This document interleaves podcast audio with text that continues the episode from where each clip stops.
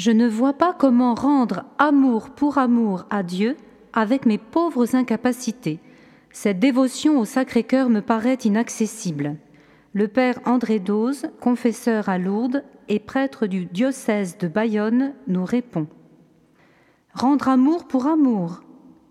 Quand nous contemplons Jésus lavant les pieds de ses disciples, dont certains vont le renier ou même le trahir, quand nous voyons Jésus qui se laisse torturer et mener à la croix, nous sommes saisis d'un sentiment de totale impuissance.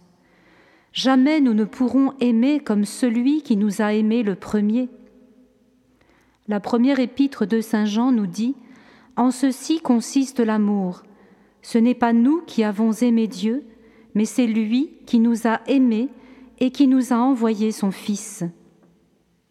Cela veut dire que nous ne pouvons que recevoir cet amour et que le Seigneur ne demande qu'à nous combler.